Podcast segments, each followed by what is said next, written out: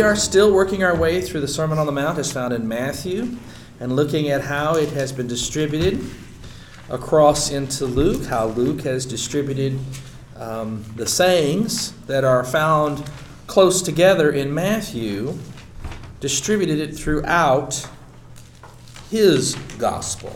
It's been an interesting comparison and contrasting back and forth. And sometimes we feel as though Luke preserves the more primitive version as found in the common source, and sometimes we think Matthew does a better job. And it's been an interesting um, tr- journey, and we still have some interesting things to look at tonight. Um, we are at the point of anxiety. So don't be anxious about this, but let's dive on in. If you look at the chart that I handed out, Matthew's Sermon on the Mount and Luke parallels, you'll notice that 625 through 34, anxiety has a line from it down to 12, 22 through 32. So what Luke has done is distribute, uh, distributed anxiety into another location uh, packaging it up with treasures, which came a little bit earlier, and murder and disputes, which came, um, let's see, quite a bit er- earlier in Matthew's version. So we're going to look at anxiety in both, and then move on through judging and judging a brother and pearls before pigs, and see how far we get. So, I want to give us a slight running start so picking it up in Matthew 6:24, no one can serve two masters, for a slave will either hate the one and love the other, or be devoted to the one and despise the other. You cannot serve God and wealth. And we noted that the parallel to that over in Luke 16:13 is word for word, with the exception of one word, word for word identical no slave can serve two masters, for a slave will either hate the one and love the other, or be devoted to the one and despise the other. You cannot serve God and wealth. And with the exception of slave as opposed to man, as it reads in Greek, it's the same. It's an example of an exact word for word copy straight across, including grammatical structure word choice, word order. And quite frankly, in Greek, the word order could have been different. Now, there are certain word order conventions that Greek tends to follow, especially spoken Greek, but the word order could easily have been significantly different, and it wasn't. And that's an interesting observation in and of itself, and one of the factors that is usually uh, addressed and dependent upon when you're making a justification for the existence of Q. It's things like this that really do it. There's no Mark in between that they got it from. And yet they have the same word order, the same word choice, the same grammatical constructions. It's really a fascinating uh, example of this. It's also short, which makes it easy to kind of grasp. You can see that one word difference. But as we'll see tonight, there are other examples of this that are even more impressive. And we're going to go to one next. So taking the, let's let's take the running jump. I'll read it through and go straight on to the next because it's going to be important because that first word is going to catch our attention. So picking up again in 624. No one can serve two masters, for a slave will either hate the one and love the other, or be devoted to the one and despise the other. You cannot serve God and wealth. Therefore, I tell you. Now keep in mind, Luke has a different distribution. If you notice, Luke's parallel is Luke 16 13 for, for that saying. Now, Luke's parallel on anxiety is from chapter 12. So the context is totally different. You don't have that running start to get into Luke. It's different altogether. We may look at that when we do Luke. But let's look at how Matthew does it. Therefore, I tell you, keep in mind with regards to um, serving two masters, you can't do it. You serve either God or money, God or, quite frankly, your own interests. God and wealth, God and mammon. Therefore, I tell you, do not worry about your life, what you will eat or what you will drink, or about your body, what you will wear. Is not life more than food, and body more than clothing? Look at the birds of the air. They neither sow, nor reap, nor gather into barns, and yet your heavenly Father feeds them. Are you not of more value than they? And can any of you, by worrying, add a single hour to the span of your life? And why do you worry about clothing? Consider the lilies of the field, how they grow. They neither toil nor spin. Yet I tell you, even Solomon in all his glory was not clothed like one of these. But if God so clothes the grass of the field, which is alive today and tomorrow is thrown into the oven, will he not much more clothe you, you of little faith? Therefore, do not worry, saying, What will we eat, or what will we drink, or what will we wear? For it is the Gentiles who strive for all these things, and indeed your heavenly Father knows that you need these things. But strive first for the kingdom of God and his righteousness, and all these things will be given to you as well. So do not worry about tomorrow, for tomorrow will bring worries of its own. Today's trouble is enough for today. now, this passage just resonates repeatedly, again and again, with us. And especially that last, the, the clincher here in chapter 6, verse 34 of Matthew. So do not worry about tomorrow, for tomorrow will bring worries of its own. Today's trouble is enough for today. This is a very coherent passage. It hangs together, it holds together well. It's filled with, with really powerful chunks of, of wisdom. I mean, look at verse 27. And can any of you, by worrying, add a single hour to your span of life? Uh, quite the contrary, you probably take it away by worrying. Hmm. Or you can take it out somebody else's life. I wonder, uh, this seems to have little to do with the kingdom of God or the, just sounds like a Dr. Phil. Dr. Phil. well, Well put. I'm- I'm Well what put. it is there, you know, Scattered around. but, but Got if song. you Takes are. a shot at the Gentiles. I know. Thank you. That was one of the things I was looking for. In verse 32, Yeah. for it is the Gentiles who strive Pagans. for these things. See, mine says pagan. Yeah. Pagans? Pagans. Ooh, that sounds Yeah. that sounds more racy. That's what I thought. it's like, wait a minute. Pagans, Gentiles, same thing. Well, in this case, yeah. Back then. What does Luke say? Well, just a minute. You, you don't get ahead of it. Don't get ahead of it now. Because that's going to be, that is a coming. That is a, yours says pagans? Yeah, both of them. That's NIV? Yeah, NIV Moffatt. says pagans. Moffatt says pagans too. What's yours say, Karen? That's what I'm looking for. Ethne is the Greek word, ethne, ethnos, nations, or Gentiles, what the, what the Jews would call the goyim, the, the peoples of the world, the ethne. Literally, Gentiles is the better translation, not pagans. Pagans draws a conclusion Uh-huh. that the ethnoi worship other gods. That's a Jewish perspective.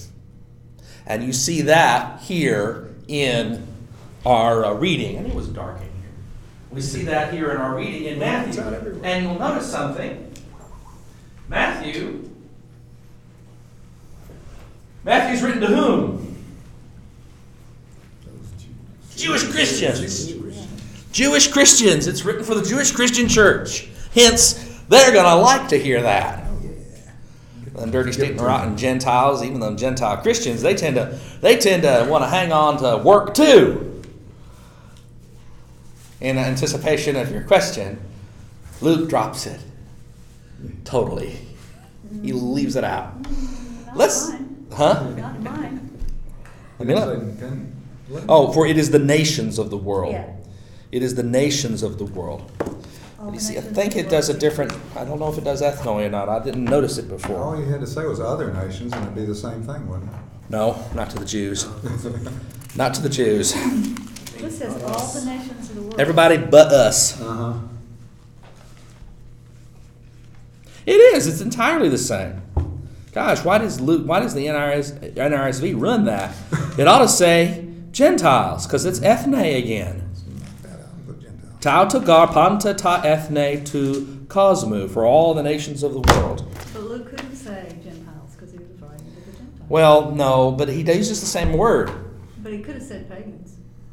Well, hmm.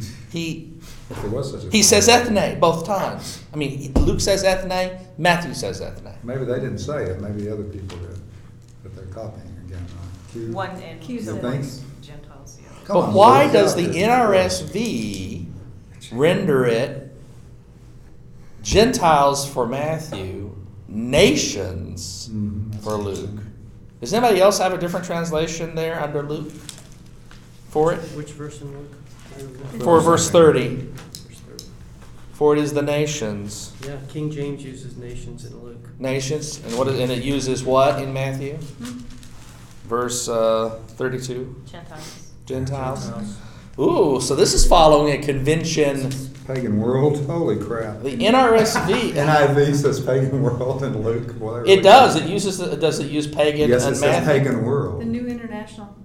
It says pagan in Matthew and in Luke. Pagan world in Luke. and Yeah. Pagan in Matthew. But that's my. Eth- Yeah. it, so the NIV has Pagan. been times. consistent in calling ethne That's right. Pagan. pagan. So is Moffatt, Moffatt does pagan. Ma- Moffatt but does it for both, for Matthew and Luke. That still draws a conclusion about the nature of the Yeah, of the ethne, which actually is not all that far removed from the from the Jewish version if you've just translated it heavily. But you have to understand the meaning of Gentiles. NRSV tra- translates the Matthew Gentiles, which has a Jewisher, Jewisher, more Jewish, more Jewish, More Jewish. more Jewish conception to it. Luke, in the NRSV, translates it nations. Nations. And yet, both, in both, in Greek, it's ethne. Hmm, that's fascinating. Why would, why would the King Jimmy, probably the Geneva Bible before it, handle it so differently, and the NRSV, which is a standard translation, therefore follows them? Why, why would that happen? Why would they do that? No, I wonder why. well, I don't know. I'm asking the question. It's not a rhetorical question. I'm curious. I, I was under the impression that um, the New International Bible was used, is used predominantly by um, the, the, the religions of, of the South. And so their viewpoint would be either pagans or Jews. There's no, they didn't, they see them as separate entities not living together in the same country. Which would reflect also then the actual biblical context in which this was articulated going back behind Matthew and Luke into Q and then from Q into Jesus. Jesus is speaking to a Jewish community there. He's preaching to Jews and their obvious opponent, quote unquote, there, is the Gentiles, the ethne, the goyim, to put it back into Hebrew the, the nations of the world, the non Jews. When you ever see, when you see Gentiles, when you see nations, you're, when you see pagans, obviously, think non Jews. They even used Goyim for the half descendants of the northern kingdom found in Samaria, Samaria the, the Samaritans. Look at Samaritans, uh-huh. the bad Samaritan. So that's fascinating right Well, you there. might also look and see, you know, the, the preference of the translator, and maybe that. Well, that's where I'm wondering if the since the NRSV renders just like the King James does, and it's called the New Revised Standard Version for a reason. It follows the standard conventions that were originally established by the King James translators in certain circumstances. And, and it, I'd be curious to find out if that's one of those factors is a desire to, to draw a distinction between Matthew and Luke's approach to uh, the Goyim Matthew utilizing the Gentile translation, you know, Gentiles, which is a standard utilization for uh, for the goyim, uh, and Luke because he's a Gentile himself, they're selecting a different way of translating him. In that case, in that case, in this event, it does damage to the actual the, the translators into English have damaged the actual text because the, the Greek is it's the same reading it's ethne Well, the commentators here were thinking, when, I, when, I, when you first said that in the pagan, I think of the kind of like Plastic City, Dallas, or Richardson versus, you know, the people that have other values in the country. You know what I'm saying? Uh, the spiritual versus the capitalistic or secular. And the commentators here, this is before I read what they said, they, they're saying this is Jesus, may, they're saying Jesus is talking about his kingdom, and he's talking to a group in Luke here, I'm reading the commentary, mm-hmm. of his kingdom. This is my kingdom As opposed versus, to yeah. their as- kingdom. As opposed to the secular kingdom, the pagan kingdom. well yeah the idea is in accord with the with the general Jewish conception of you know we be God's chosen few all others shall be damned it's saying that Jesus, this is what I don't get, it's saying, the commentators are saying Jesus is speaking to believers.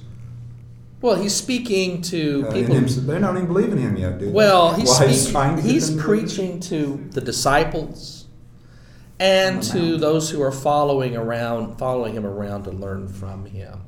But most importantly, he's speaking to Jews who, oh, as a group, view non-Jews as outside, pagan, dirty, stinking, rotten, goyim. And that needs to be remembered. Going behind Luke, though, is what I'm what we're doing here tonight. What we've been doing is going behind these two, and it's fascinating. I mean, the English translation gave us a little bit of a stumble there. Going behind it to the Greek, the stumble's gone. Both use the same word. It's ethne. I'm gonna, I'm gonna say ethne. Gentile. Luke 12, 22 and following. Luke 12, 22. He said to his disciples, He said to his disciples, which is a different context to a degree. Yeah. Because Yeah, in Matthew, therefore- he's, he says to his disciples and to those who are listening in the Sermon on the Mount,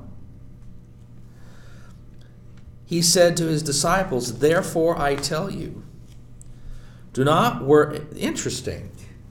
What's that therefore now referencing? exactly. Let's take a look. Luke 12, 21. Let's see. see It's that rich thing again. Other than wealth. Yeah, that rich thing. Well, but that's Except, except he says, you know, at the end, uh, it'll all be taken care of, you're gonna get it anyway if you just do it right. Ooh, it is a very similar context, but it's a Yeah. different story. Yeah, it is. Wow. Isn't that interesting? So it is with those of you who store up treasures for themselves, but are not rich toward God. Mhm. He said to his disciples. So that's kind of like told to everybody, and then to his disciples. Therefore, I tell you. Yeah. Hmm. So in, in Matthew, the antecedent is this six twenty four. No one can serve two masters, for a slave will either hate the one and love the other, or be devoted to the one and despise the other. You cannot serve God and wealth. Whereas in Luke, it's it's the parable of the rich fool.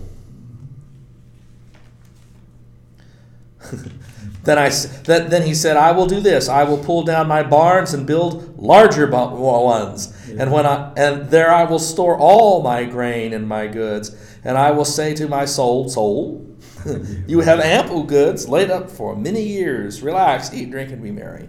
But God said to him, "You fool, this very night your life is being demanded of you, and the things you have prepared, whose will they be?" So it is with those who store up treasures for themselves but are not rich toward God.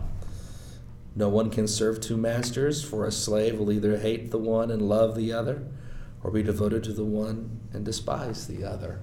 You cannot serve God and wealth. It's a different context, but yet it's the same mm, context. He's they Luke has taken it out of whatever context he found it in, and let assume for a moment that Q contained it in this particular sequence that we have in Matthew. He's taken it out of there now and inserted it into a comparable context elsewhere in the account in his own version. That's fascinating. Did the Greeks, what did they know about Egyptian culture? A great deal. That's what I'm thinking. And think about that, what he just said, store up. Uh huh. Oh yeah, the storehouses. yeah, exactly. Oh yeah. Well, for the, and also for the, the kings and the tombs and having everything in there for your afterlife. Yeah. That's interesting. So maybe he's trying to point out to them, to the Greeks, you fools, you know, you're so intellectual and you're so above all these, the Jews, but guess what? Possibly. This might be a better story It's just sort of fallen all to pieces. If they, if they knew, if they really knew the Egyptians, Oh, they what you're did. saying, would that make sense then? Why did it? Egypt was brought under the control of Alexander the Great, and there was a great interconnection between Egypt and Greece as a result of that. He said to his disciples, Therefore I tell you, do not worry about your life, what you will eat, or your body, what you will wear. For life is more than food, and the body more than clothing. You look at Matthew here, it's fascinating. It's almost identical. Therefore, I tell you, do not worry about your life, what you will eat or what you will drink, or about your body, what you will wear. Is not life more than food, and body more than clothing? He's taken a rhetorical question and made it into a de- declaratory statement. For life is more than food, and the body more than clothing. Verse 24, Luke 12. Consider the ravens. They neither sow nor reap. They have neither storehouse nor barn, and yet God feeds them. Of how much more value are you than the birds? Verse 26, Matthew 6. Look at the birds of the air. They neither sow nor reap, nor gather into barns, and yet your heavenly Father feeds them. Are you not of more value than they? And can any of you, by worrying, add a single hour to your span of life? Verse 25, Luke 12. Verse 27, Matthew 6. And can any of you, by worrying, add a single hour to your span of life?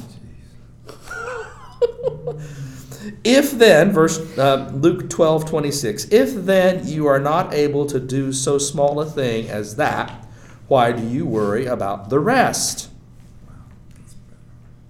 Consider the lilies, how they grow. They neither toil nor spin. Yet I tell you, even Solomon is all in all his glory was not clothed like one of these. Verse 28, Matthew 6. And why do you worry about clothing? Consider the lilies of the field. They neither grow that they grow, they neither toil nor spin. How they grow, they neither toil nor spin. Yet I tell you, even Solomon in all his glory was not clothed like one of these. Luke 28. But if God so clothes the grass of the field, which is alive today and tomorrow is thrown into the oven, how much more will he clothe you, you of little faith? But if verse uh, Matthew six thirty, but if God so clothes the grass of the field, which is alive today and tomorrow is thrown into the oven, will He not much more clothe you, you of little faith?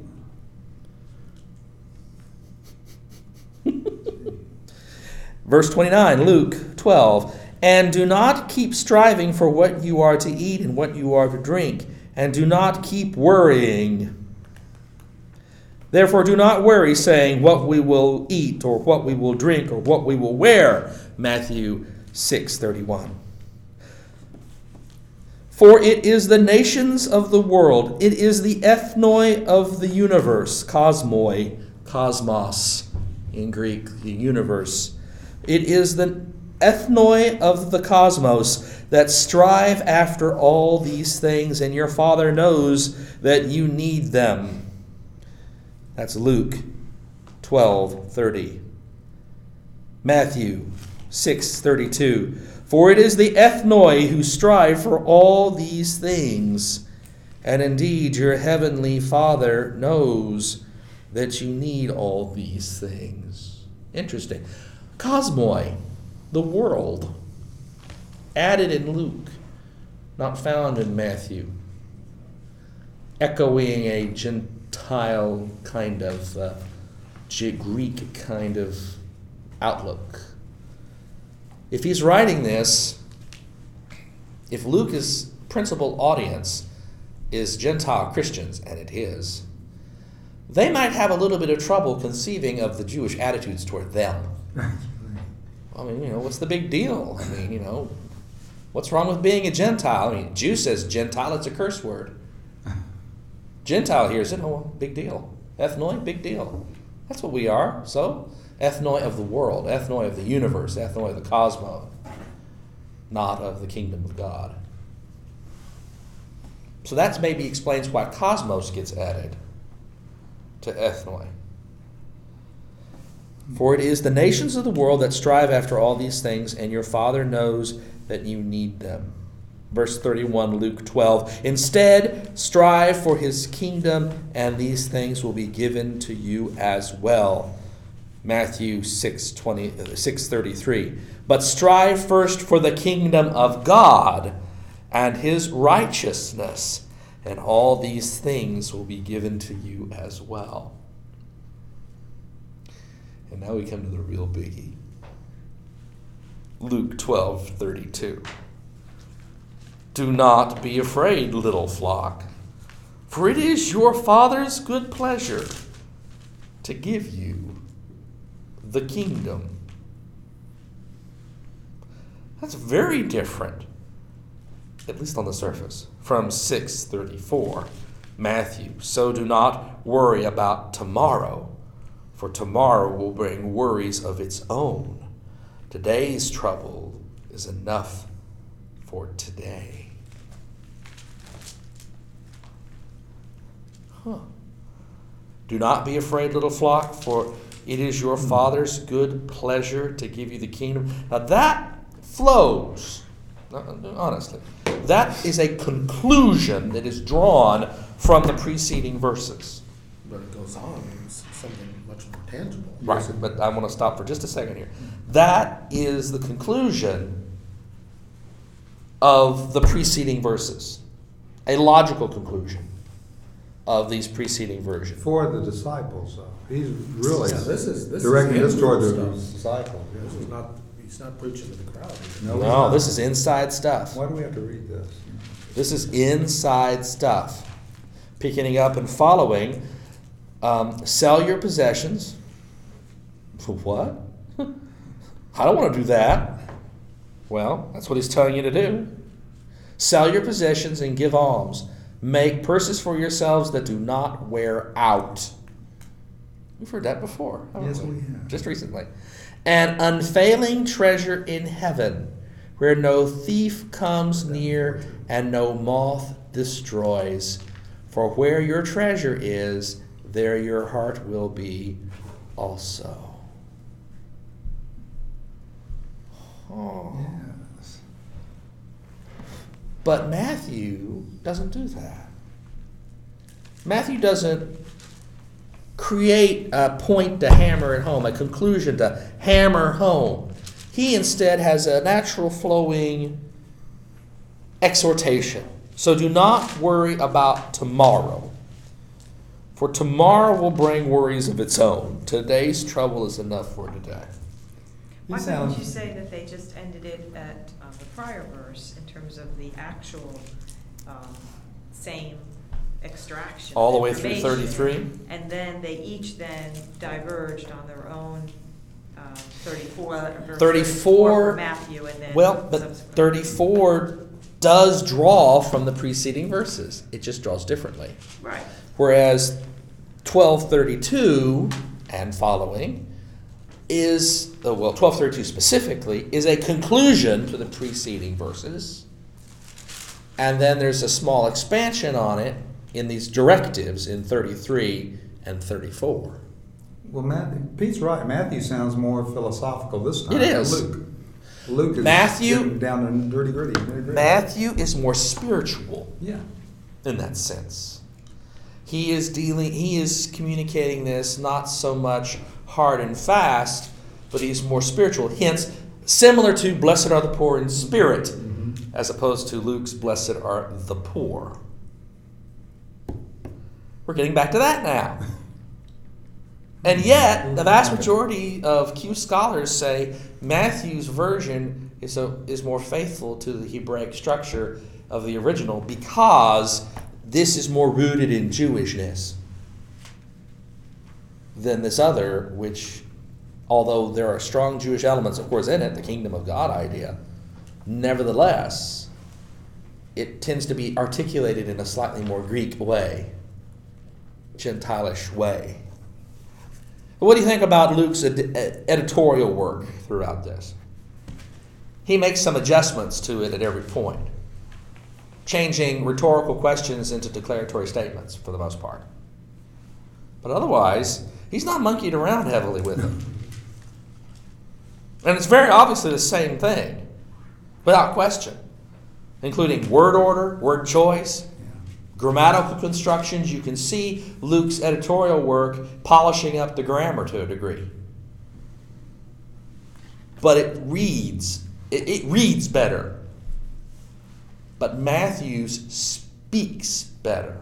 Here's another reason why scholarship tends to think that Matthew preserves the original better because Matthew's is more orally oriented, as someone might speak it whereas Luke's is more literary, as someone would write it. Now, both are written, and both are copying a written source, but that written source is supposedly communicating to us that which was spoken to begin with. Matthew doesn't edit it for that purpose, but Luke edits it into something that is far better written literature. Do you think there's any, what do you think is the significance of him turning from the crowd to talk to the disciples? It's a continual in, in, Matthew. I mean, in Luke. Luke. In Luke, it is a continual refrain. He's he preaches to the crowd, and then he turns and explains to the disciples. Preaches to the crowd, explains to the disciples. That's something that he does quite a bit of in Luke. And here, uh, we see it. We see an example of that. Is that what your question was?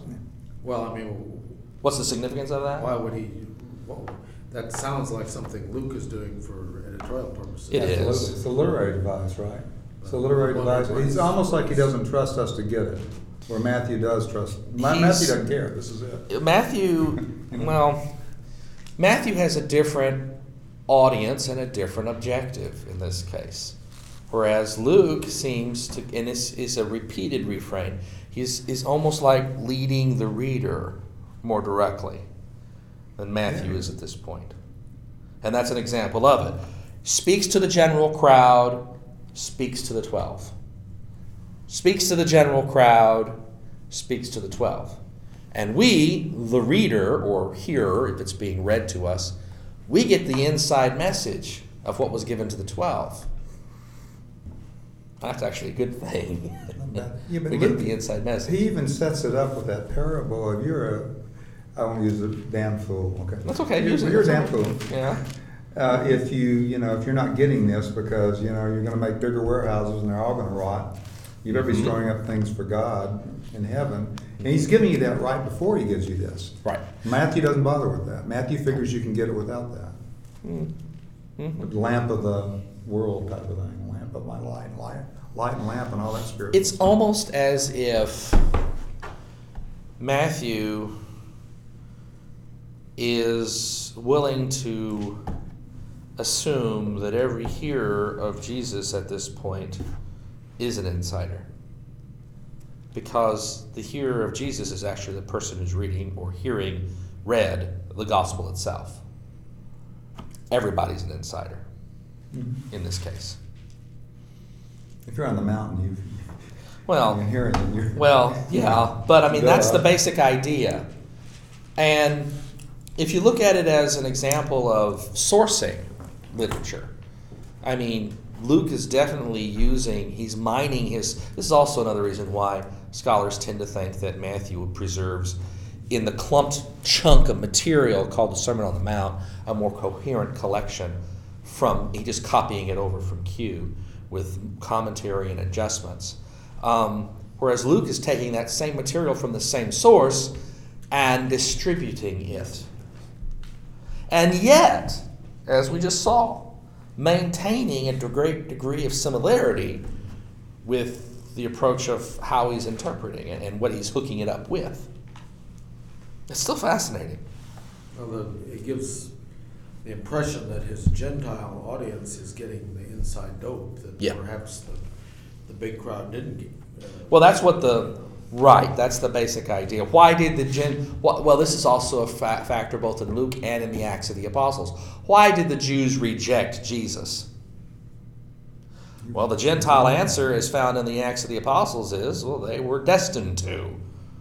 God didn't expect the Jews to accept Jesus. Only the special selected ones get to accept Jesus. Hence, the message is given to the Jews first, the few who will receive it, receive it, and then you turn and give the message to the Gentiles, to the world. We see that throughout the Acts of the Apostles. That was what Paul did. He would go to a city, he would preach in the synagogues until they kicked him out of the synagogues, then he'd move next door and open a church and then draw many more Gentiles. There's always a group of Jews who accept the message, but then that's it, and then they get thrown out, and then he draws in Gentiles.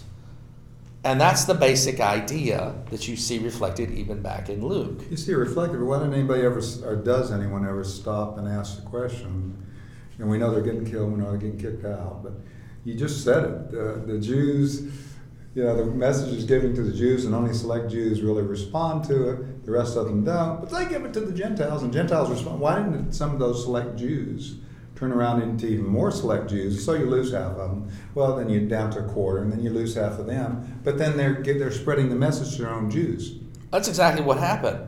And that reflects the attitude of, of the of the Antiochian church that produced Matthew's gospel, if you think about it as coming from Antioch or, or, or from Damascus, the Damascene church. The, the, the Jewish Christian church views itself as that whole chunk of the Jews that got it,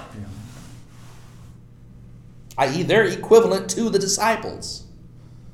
So why differentiate? Whereas the church to which Luke is writing, the Gentile churches, they're the outsiders at this point. They're the outsiders. And now they're, but they're getting to peek in and see what the insiders got.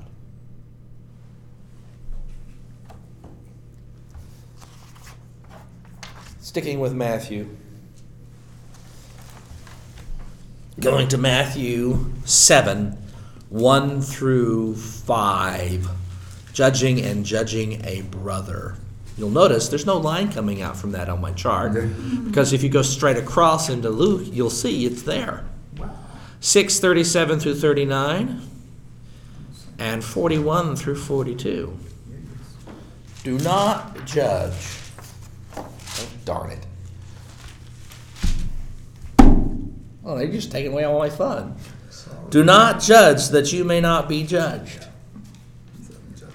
For with the judgment you make, you will be judged. Well, that's interesting. He says, Do not judge so that you may not be judged. For with the judgment you make, you will be judged. I like that because you can make a really small judgment, give a lot of room. And the measure you give will be the measure you get. I like that. If you're unbalanced in your judgments, you're going to get unbalanced judgments against you. If you give balanced judgments, you're going to get balanced judgments for you or with you or in your in, towards you. Hmm. Why do you see the speck in your neighbor's eye, but do not notice the log in your own eye? Or how can you say to your neighbor, Let me take the speck out of your eye, while the log is in your own eye? You hypocrite. First take the log out of your own eye, and then you will see clearly to take the speck out of your neighbor's eye.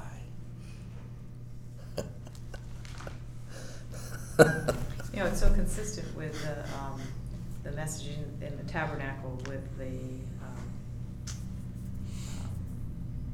the water that the priests look into, um, when they wash. The laver. And the, the Mhm. laver, thank you. And that it's so easy for mankind to look around them and judge themselves better or lower based on what they see. When God's whole plan is not to look around you, but if you're gonna measure yourself or look for measurement or justification, you look into that laver and you see yourself Mm. and you view it against what God's standard is. You see your own reflection and you realize how horribly you fail. Absolutely. You, you need to pay attention to that humongous tree growing out of your eye before you take care of the problems you perceive that other people have. Because looking around, you could assume and get convinced that you don't have a tree, you don't even have Huh. a speck. You don't have a problem. I don't have to work on myself anymore. You got to take care of that dirty, rotten, stinking person sitting across from you. That person needs to be fixed. First. Yeah. You got to fix them. I'm fine. By the way, just so that you know, and we'll hit it when we finish reading the parallel from Luke, there is an anchor in Mark that these are hanging off of. All right? Verse uh, 37 of Luke 6. Do not judge, and you will not be judged. Do not condemn, and you will not be condemned. Forgive, and you will be forgiven. Give, and it will be given to you. A good measure, pressed down, shaken together, not stirred, running over, that's not stirred, isn't there? Running over will be put into your lap. For the measure you give will be the measure you get back. Now that's extensively longer. That's 637 through I 38. don't have an arrow on my little chart. No, it's straight across. Go straight across to Oh, Go straight across because it's in parallel. It's it's not been displaced from where it was in Matthew. It's sitting in this. It's sitting straight across. Hmm. Do not judge, and you will not be judged. Do not condemn, and you will not be condemned. Forgive, and you will be forgiven. Wasn't kind of forgiving a kind of judgment? Hmm. Yeah. Give, and it will be given to you. A good measure, pressed down, shaken together, running over, will be put into your lap. For the measure you give will be the measure you get back. It- much more extensive, and yet at the same time, not all that different. Do not judge that you, eh, so that you will. Do not judge, Matthew 7 1. Do not judge so that you may not be judged. So, for with the judgment you make, you will be judged. And the measure you give will be the measure you get. And Luke has expanded that to a significantly larger statement. But in a sense, it's clearer. Do not mm. judge, and you will not be judged. Do not condemn, and you will not be condemned. Forgive, and you will be forgiven. Give, and it will be given to you. A good measure, pressed down, shaken together, running over, will be put into your lap. For the measure you give will be the measure you get back. That's a much, much bigger statement.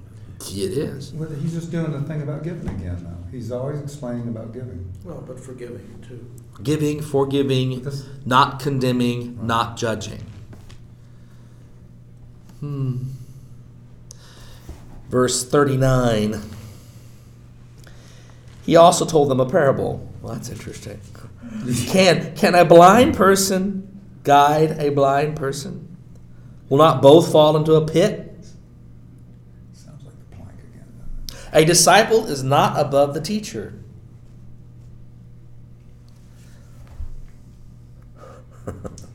A disciple is not above the teacher. That's a continual problem for the church. Disciples thinking they're above the teacher. A disciple is not above the teacher, but everyone who is fully qualified will be like the teacher. Why do you see the speck in your neighbor's eye, but do not notice the log in your own eye? Or how can you say to your neighbor, it's not a denial that there is a speck in your neighbor's eye. There is. Like you, they're, they're in need of help. They need to be cleansed, uh, forgiven, uh, delivered. How, ca- why do you see the speck in your neighbor's eye, but do not notice the log in your own eye? That's the problem. Or how can you say to your neighbor, Friend, let me take the speck, take out the speck in your eye, when you yourself do not see the log in your own eye? You hypocrite. And I would say, please take first take the log out of your own eye before you come after me with a bunch of tweezers to get rid of the speck in my eye. Please get that log out of your eye. I want you to be able to see to get this out of my eye. You hypocrite, first take the log out of your own eye, and then you will be you will see clearly to take the speck out of your neighbor's eye. It's not a denial that there's a speck in the neighbor's eye. It's not a denial that they need help too. It's that you need to recognize, firstly, that you are just as much trouble as they. It's like that verse in, in Galatians where Paul talks about, um, when a, a brother falls down, you know, that you should worry that, you know, you don't fall down yourself. So you Mhm. don't, you know, condemn him for tripping up. No. Because you could be tripped up.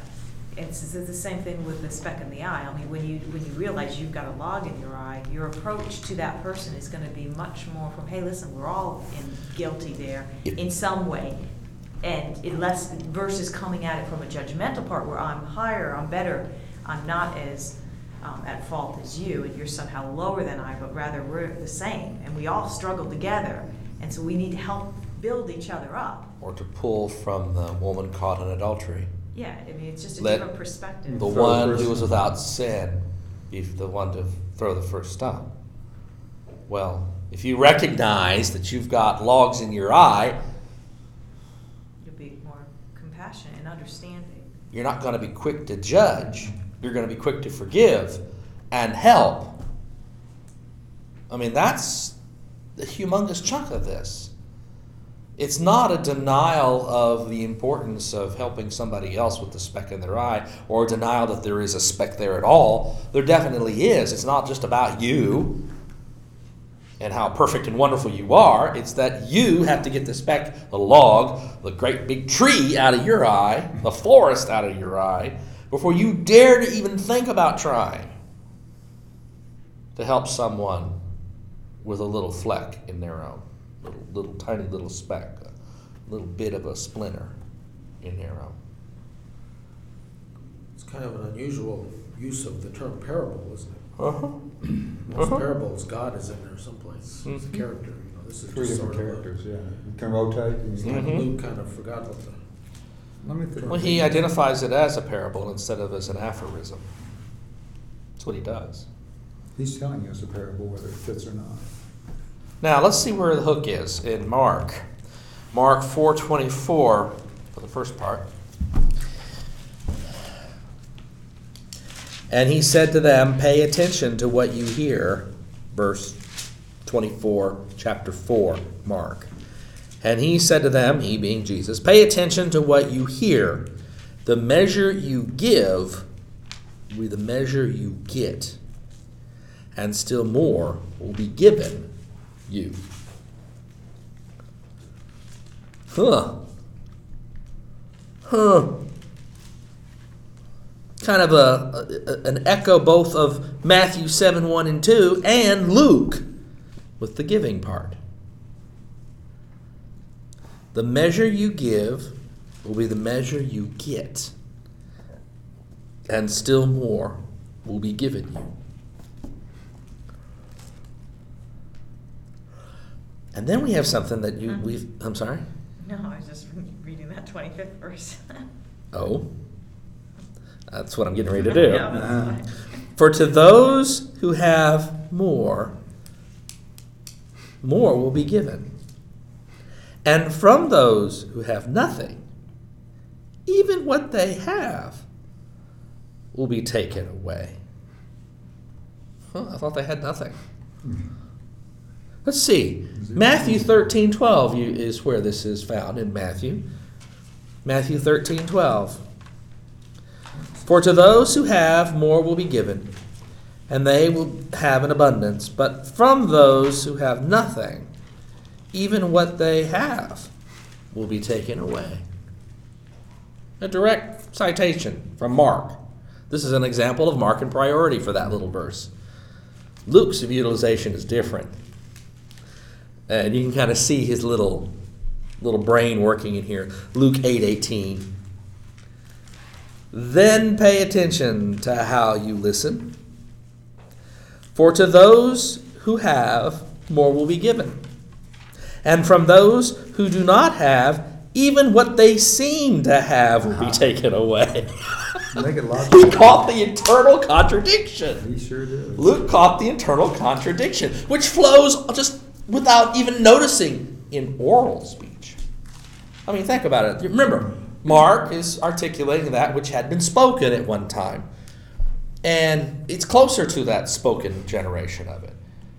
For, the, uh, for to those who have, more will be given, and from those who have nothing, even what they have will be taken away. I mean, it's obvious it's an oral construction originally. And the assumption that you automatically make is, well, there's some exaggeration going on here. They actually do have something. Or it may appear that they have nothing. Or it may appear that they have something but really don't. Or they think they have nothing because Or they they- don't That's realize what what they actually have. Uh huh. What he thinks he has. What he thinks he has. Right. Thank you, Luke. And Luke takes it and fixes it. What they seem to have will be taken away. Yeah. what they think they have will be taken away. I mean, he does fix the internal contradiction. I just love that. Luke, uh, Matthew doesn't bother. Matthew doesn't bother here, pulling straight out of Mark for that. Whereas Luke does, he fixes it. That's Luke, char- Luke's spoon feeding you. again. that's but and it's characteristic of Luke fixing things, Yes, it is. fixing things. So, But that put it in plain English for me, uh, from, from Luke, what, is- what is Luke saying, if, if that's the superior, if it's a superior in terms of it being fixed up some, yeah, yeah, I mean, what, what's it mean? What's the then pay attention to how you listen. For to those who have, more will be given. Those who have what? Who have, Those who have what? who have. I know that's my point. point, and that's my He's point. been talking about having the things that are important are not. what's And not from and from We have the those, Important things. which is God. Now you're gonna And say your what are the belief. important things? You, you, you got your faith in God, you're gonna get more of it. You don't have faith in God, tough crap. Okay, The hell. it's- this comes You're gonna have from less. this You- comes. You know less. This comes from one of his parables, the parable of the sower. That's what he's saying. All right? That's where he inserts it in here. No one, remember it's uh, Matthew, uh, excuse me, Luke 8 16. No one after, yeah, Luke 8 16. No one after lighting a lamp hides it under a jar, but puts it under a bed and puts it on a lampstand, so that those who enter may see the light. For nothing is hidden that will not be disclosed, nor is anything secret that will not become known and come to light. Then pay attention to how you listen. For to those who have, more will be given, and from those who do not have, even what they seem to have will be taken away. Mm. This comes Oh, at the yeah. end of the explanation of the parable of the sower of the seed. You're right. So it's. See, then good store all stands for those who. So the knowledge, whatever knowledge they have, Uh-huh. It's knowledge, it's Would talking about even be knowledge. taken- Knowledge, Getting the understanding. getting the The. Not Understanding. listen, listen, li- yeah, listen, pay attention to how you listen. Because those with treasures in heaven will get more, and those with treasures on earth, we'll get. which nothing. seem to be treasures but really aren't. Yeah, That's right. we'll get Less. Nothing. nothing. Less You than have nothing, so you get nothing. Okay. we'll get nothing. Who have treasures on earth which really aren't treasures at all. Right, mm-hmm. They blow away. yeah, they're, they're gonna lose that. It's that purse thing again. It's the purse thing. The moth come and get it. In a sense, it is the first thing. And it's the focus too, if the, the, because that, one of the first verses we read, um, about the anxiety part, Uh-huh. really made, I thought, a point of being what the focus was. It wasn't that the accumulation of these things were bad, it was the order of preference that the different, that the two different examples were going at. One was seeking those things as value first and only, and the other was seeking the things of God first and only, and then those things will be added. So Yeah. It's not the things that are the problem, it's the um, priority of which you put on what's valuable and what's What, not. as always, what are your priorities? Yeah. What's of importance to you?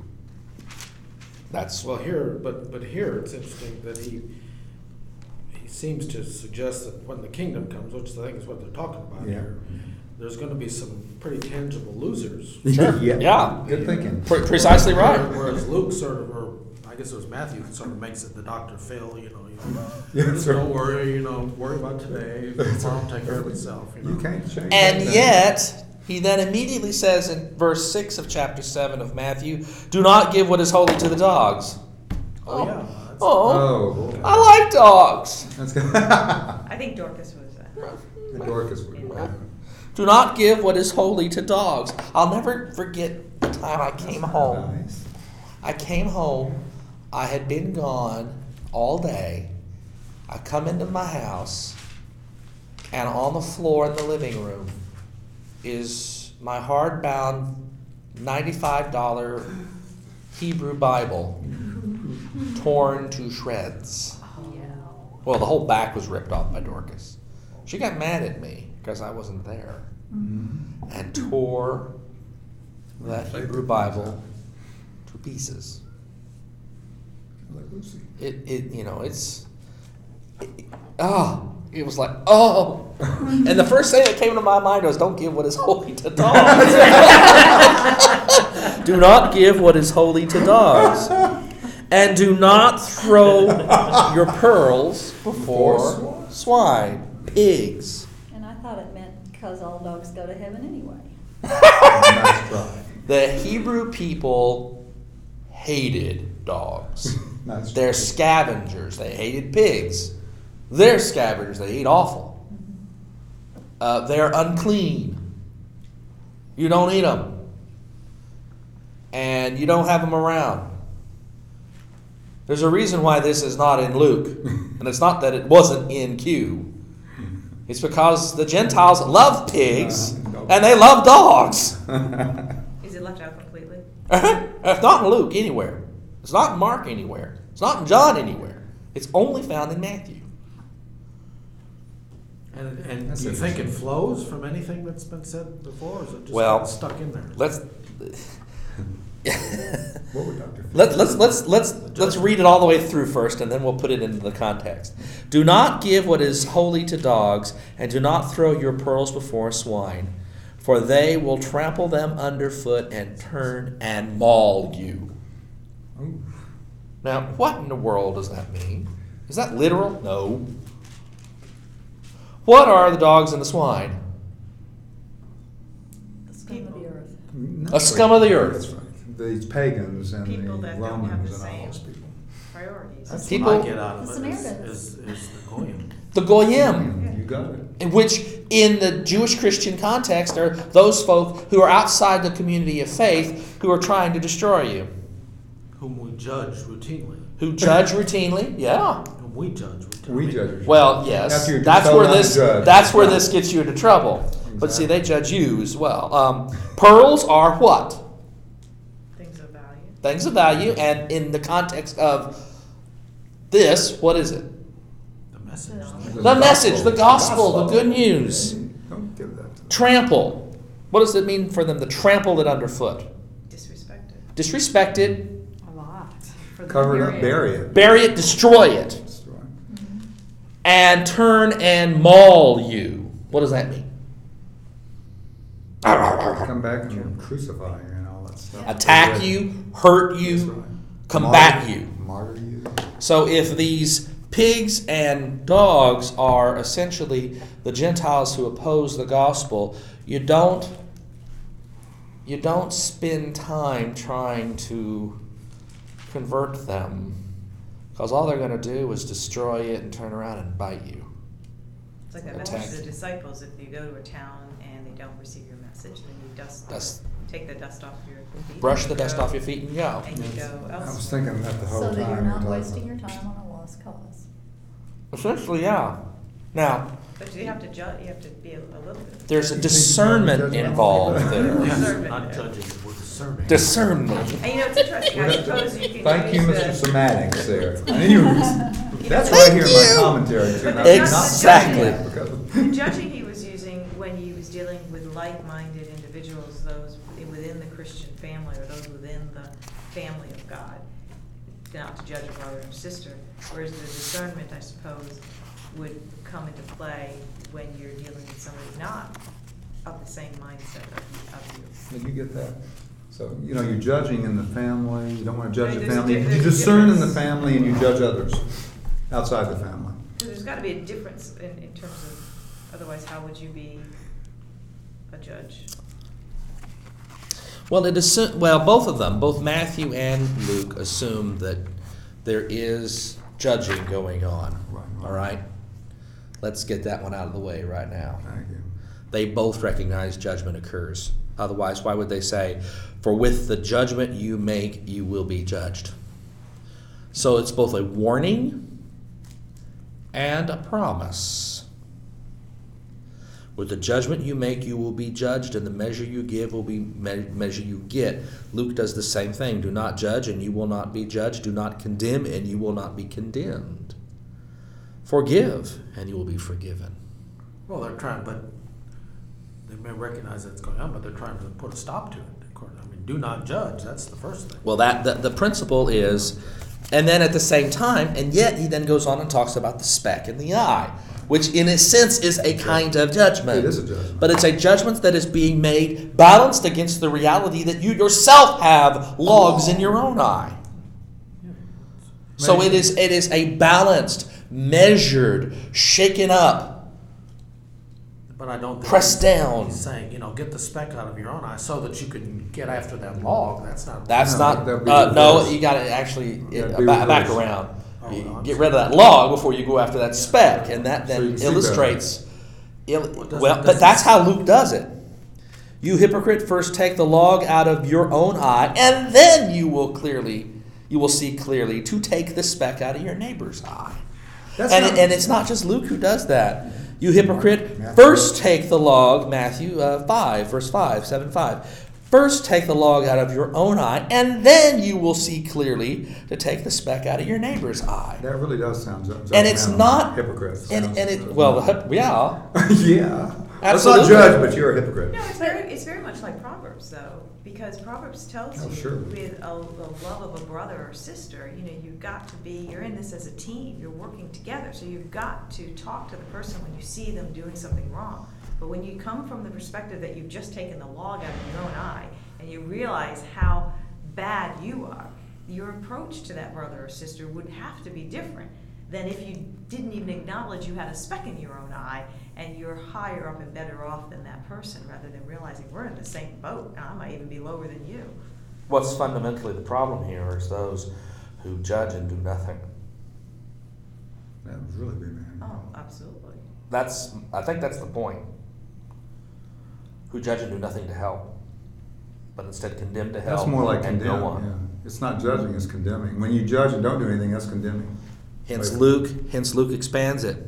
Do not condemn, and you will not be condemned. By helping someone with the speck in their eye, you're not condemning them. You're helping them.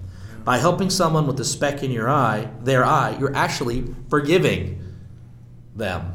And to say it, it, it to judgment is is a really tough word here.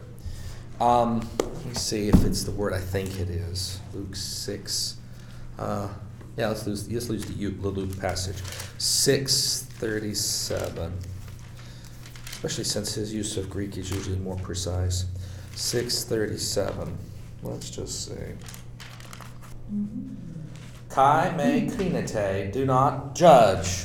From krinos, the same root as krima, which is a temporary kind of punishment, low grade fine judgment, not death penalty. I mean, death penalty is katakrima or katakrima, the ultimate It's not, it's judgment. not eternal judgment. Right, that's an eternal. This is temporal, which is more discernment, not you're going to hell. All right? That's more of a discernment type judgment than a you're going to hell type judgment. That's the word that's being used here. Um, So is that why we say in the Lord's Prayer, forgive us as we forgive others? Yes, that's precisely what it is. And forgiving another has to also recognize they've done something wrong that, that needs to be forgiven. And that's a judgment in, in the krima sense. That's a recognition, a discernment of that there's a speck there that needs to be taken care of. But you better make sure that that tree in your eye is taken care of first before you even dare to go after that speck. Not because, not just because you yourself are as much a sinner as them, but you're not going to be capable of helping them until you yourself have dealt with your own circumstance, your own log. And you see that right here in, in, in the aphorism here, both in Luke and in Matthew. You hypocrite, first take the log out of your own eye, and then you will see clearly to take the speck out of your neighbor's eye. With that, considering, with that kind of in the background, you can then go to um, this pig's bit. Ooh, back to that. Yeah, back to that. Because it, because it comes in the context in, in Matthew. Uh, frankly, I find the passage uh, somewhat insulting.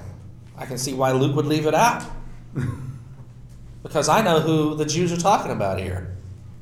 They're talking about us, at least in our ancestry and where we're coming from. And I'm sure the Gentile church didn't particularly appreciate saying, which would probably be why Luke left it out. It, misunderstood, it could be misunderstood.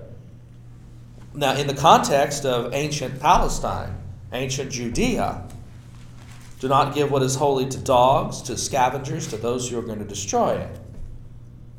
You know, one could say pick your battles. Pick your battles, make sure that what you're going to do is going to produce a positive return. It's going to be efficacious, useful. Otherwise, it'll get destroyed. Discern, pick your battles. It's we, we get hung up on that word judge, and that's what he's doing here, even. He's saying, if it's not going to produce, if what you're throwing your pearls before is truly swine and dogs, there's not going to be a response. There's not going to be one. Luke leaves it out. Matthew includes it. Um, what do you think? Uh, And the assumption is that it's a Q, is that right? It's a, it's a Q saying that The Maybe it's Matthew was almost trying to find a spot even and even the didn't Jesus seminar quoted identified this one as a green ball. They had no doubt that Jesus said it because it gives the church trouble, and it's uncomfortable to the Gentile church. Very uncomfortable to it. So uncomfortable, Luke leaves it out. And if it's and if it's a green ball material and it's not in Mark and it's not in Mark and if it's not in Luke and it ought to be if it's in Q, then it ha- but it has to be in Q because there's no other source for it that's valid in the midst of all this other material. So it's one of those sayings that even the Jesus Seminar folks say, yeah, Jesus said it, it came to us through Q, but Luke leaves it out for obvious reasons. Because it does kind of grate us. After just hearing Jesus say this about taking care of the log in your own eye before you deal with the speck in your neighbor's eye, then he turns around and talks about pigs. And he's not, you know, he's not telling you how to cook them either. or barbecue. But is he, he, could he be referring to the people who, who are not going to be receptive clearly to the message? That's precisely the point that Jesus had. So, and in, from God's perspective, there have always been two kinds of people. Those under the covenant, those not, whether you go in through the blood of Jesus or the, the bloodline of, of Abraham. I mean, Mhm. it, it's consistent, you're either part of the group or you're not gonna be part of the group. hmm You got to make judgments, and in those ca- this case, it's those discerning kinds of judgments. And this is one of those cases. You discern when and where to proclaim the message, and you do not waste it where it will have no effect. Is this like when that guy came up to you in the white shirt and little tie when you were in the house getting ready for your preaching and and you know he was trying to spread the word of God and he just didn't discern the right place to do it? Is that- And you just trashed him. And I just trashed him. no, I, it's where Listen to that sermon online. The You you didn't devil talk made you about the it. log The devil his eye made you or do it. or whatever. Mom, Dad, have you uh, found him yet? Some guy came to my door one day while mom and dad were with me trying to help me unpack, and they said, um, uh, I opened the door and there's this guy standing there in dark pants, white shirt, and tie. and he says, Have you found Jesus? And being a sarcastic cuss like I can be, I turned around and says, Hey, mom, hey, dad, there's a guy out here who's lost Jesus. Y'all know where he is. and I turned back around and he's gone. He probably, he probably discerned wisely. All right. that, that, that his Pearls before swine. that his Arian or Mormon message won't fly with me. There's a swine in this house. That's right. oink oink bark bark. Was Dorcas around also? No, this, this little four Dorcas is dead. You know, this other, this, the other message you can get from this particular passage, which I think is, is good for us to hear, is that we don't convert anybody, mm-hmm. that we, and so to think that you can continue to go and harp and, you know, with this person or group, whatever, that's clearly not go- being receptive, to think that you're mm-hmm. gonna have an impact at all Yeah. it, it's good to remember that because I think sometimes we forget that the calling is purely from God. God does the calling and He does the choosing, and, and it comes from Him first. And if your heart's not quickened, there's Mhm. not an ability to respond. And you ne- merely need to be a light that shines through which God then brings those who He's called to you. And when you when you understand that perspective, it, it, it falls in line with this, that you can't go out yourself and start grabbing people in and think that you can convert them. And yet, if you judge, if you make the mistake and judge and discern that those people can't be helped, You've got a log in your eye. that's right. And you've got to, you're That's not where- doing anything and you've got to do something. That's where the spiritual disciplines come in in terms of discernment. It's not, it, it, it is saying don't judge, in, in, and that's true, it is. But then it immediately then says, when you do, do so properly measured, properly weighted, honestly, generously. Forgive, and you'll be forgiven. And that really means you go uh, the extra mile. Mhm. But at the same time, you know, not to toss out Matthew's inclusion of the difficult verse. Eventually, there comes a time when you recognize that the pigs and dogs. And I, you know, to me, to us, I mean, I love pork barbecue and I love my dog. But in the context of the Jewish world, the worst thing you could call someone is a pig and a dog. and they called the Gentiles that all the time. Because they felt as though they were outside. They're outside, they're scavengers, they are not to be included, period. The Gentile church hears this as an insult to them by this point in time, because they've been around enough Jewish Christians to know how judgmental they can be. I'm serious. Exactly. Was Jesus really saying that? That's an mentioned- example of there they had that log in their eye. Yeah. And they, and be- if you truly understand the whole history of it, you can see how foolish that The position. James was. circumcision party, the Jewish Christian church, had a great big log in their eye. And it was called circumcision Mhm. or dietary regulations or whatever it was in terms of the old covenant. And they continued to foist it as important. And it was this great big log that blocked them from able to, being able to do or do anything effective to reaching Gentiles. Made it impossible for them to. How many guys are going to join a church where the first requirement of membership is signing your pledge card in blood Exactly. Or changing your diet? Mm, It's not going to happen. It's not going to happen. Well, the thing is, the Jews could have changed their diet. But Paul did. happen. Peter Peter was willing to, and when he You got caught doing it, he got in trouble with James for it. Well, That was if the whole they- problem in Galatia. If they believed in salvation through Jesus, then they didn't have to do that. That's the message of the gospel of Jesus Christ as articulated by Paul, as we remember from Romans and Galatians and before. And and at the point in time in which these gospels were actually written down in the 70s and 80s, this debate, this fight, had reached the point where the Jewish Christian church and the Gentile Christian church pretty much were not on speaking terms with each other. It took another couple of generations into the second century for the Jewish Christian church had been so removed from, the, from Judaism itself that they ended up adopting more and more and more of the Gentile perspectives. But when they did that, they then infused into the Gentile church more and more of these law based conceptions of salvation by works. And it, it sort of became a cross infection. And the message of hmm. Paul kind of collapsed as a result. And it became salvation by works and grace. So you, you get started by grace and faith, and then you complete it in works, which was the problem that was going on in Galatia.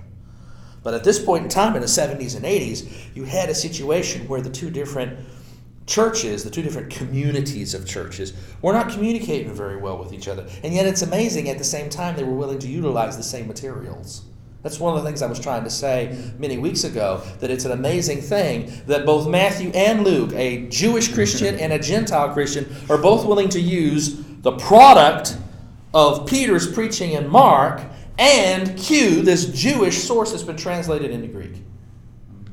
It's, it's amazing that they were both willing to use the exact same sources, yet they were communicating to completely two completely different communities with different needs and different outlooks, and, and they use the same sources. And it also reflects why they got so different of gospels. As Okay, in both versions of the judgment, talk about being judgmental. Uh-huh.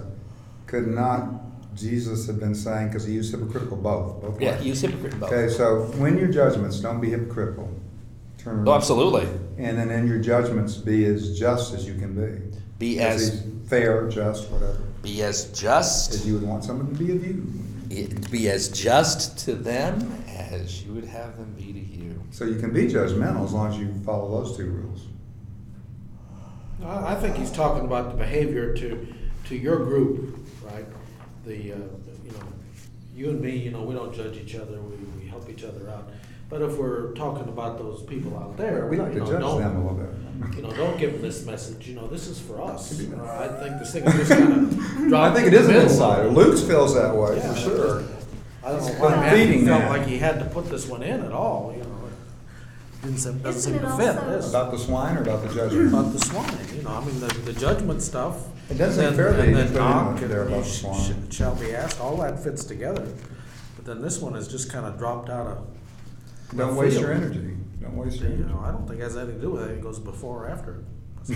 It's just There kind was of a there. page from Q that got blown into the wrong spot. Yeah, well, The he had- animal he had to skin do was something- over. He felt like he had to do something with it, you know, so he.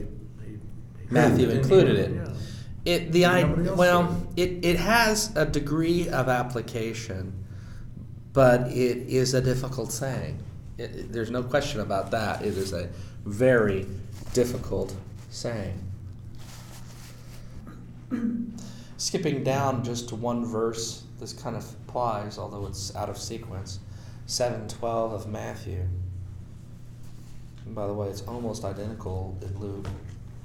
In everything, do to others as you would have them do to you. For this is the law and the prophets. Do to others, Luke 6:31. Do to others as you would have them do to you. Now that's called the what? Golden Golden rule. The golden rule. Only do it first. There are certain things, though, that some people like having done to them that you wouldn't want. Well, there is the cor- there How is would the you know? corollary to the law, to the golden rule. You know, if the golden rule is um, do unto others or do to others as you would have them do to you, don't do to others what you don't want to have done to yourself is a direct corollary to it. That's right. Unfortunately, most people practice this as do unto others before they do unto That's others. right. And that's problematic. But that's how a lot of people treat it.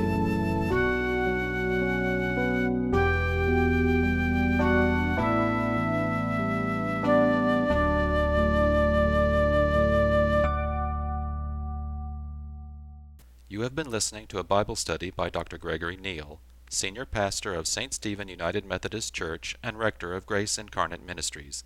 Copyright 2010 by Dr. Gregory S. Neal, all rights reserved. For more information or to listen to other seminars, Bible studies, or sermons by Dr. Gregory Neal, visit us on the web at www.revneal.org. That's www.revneal.org.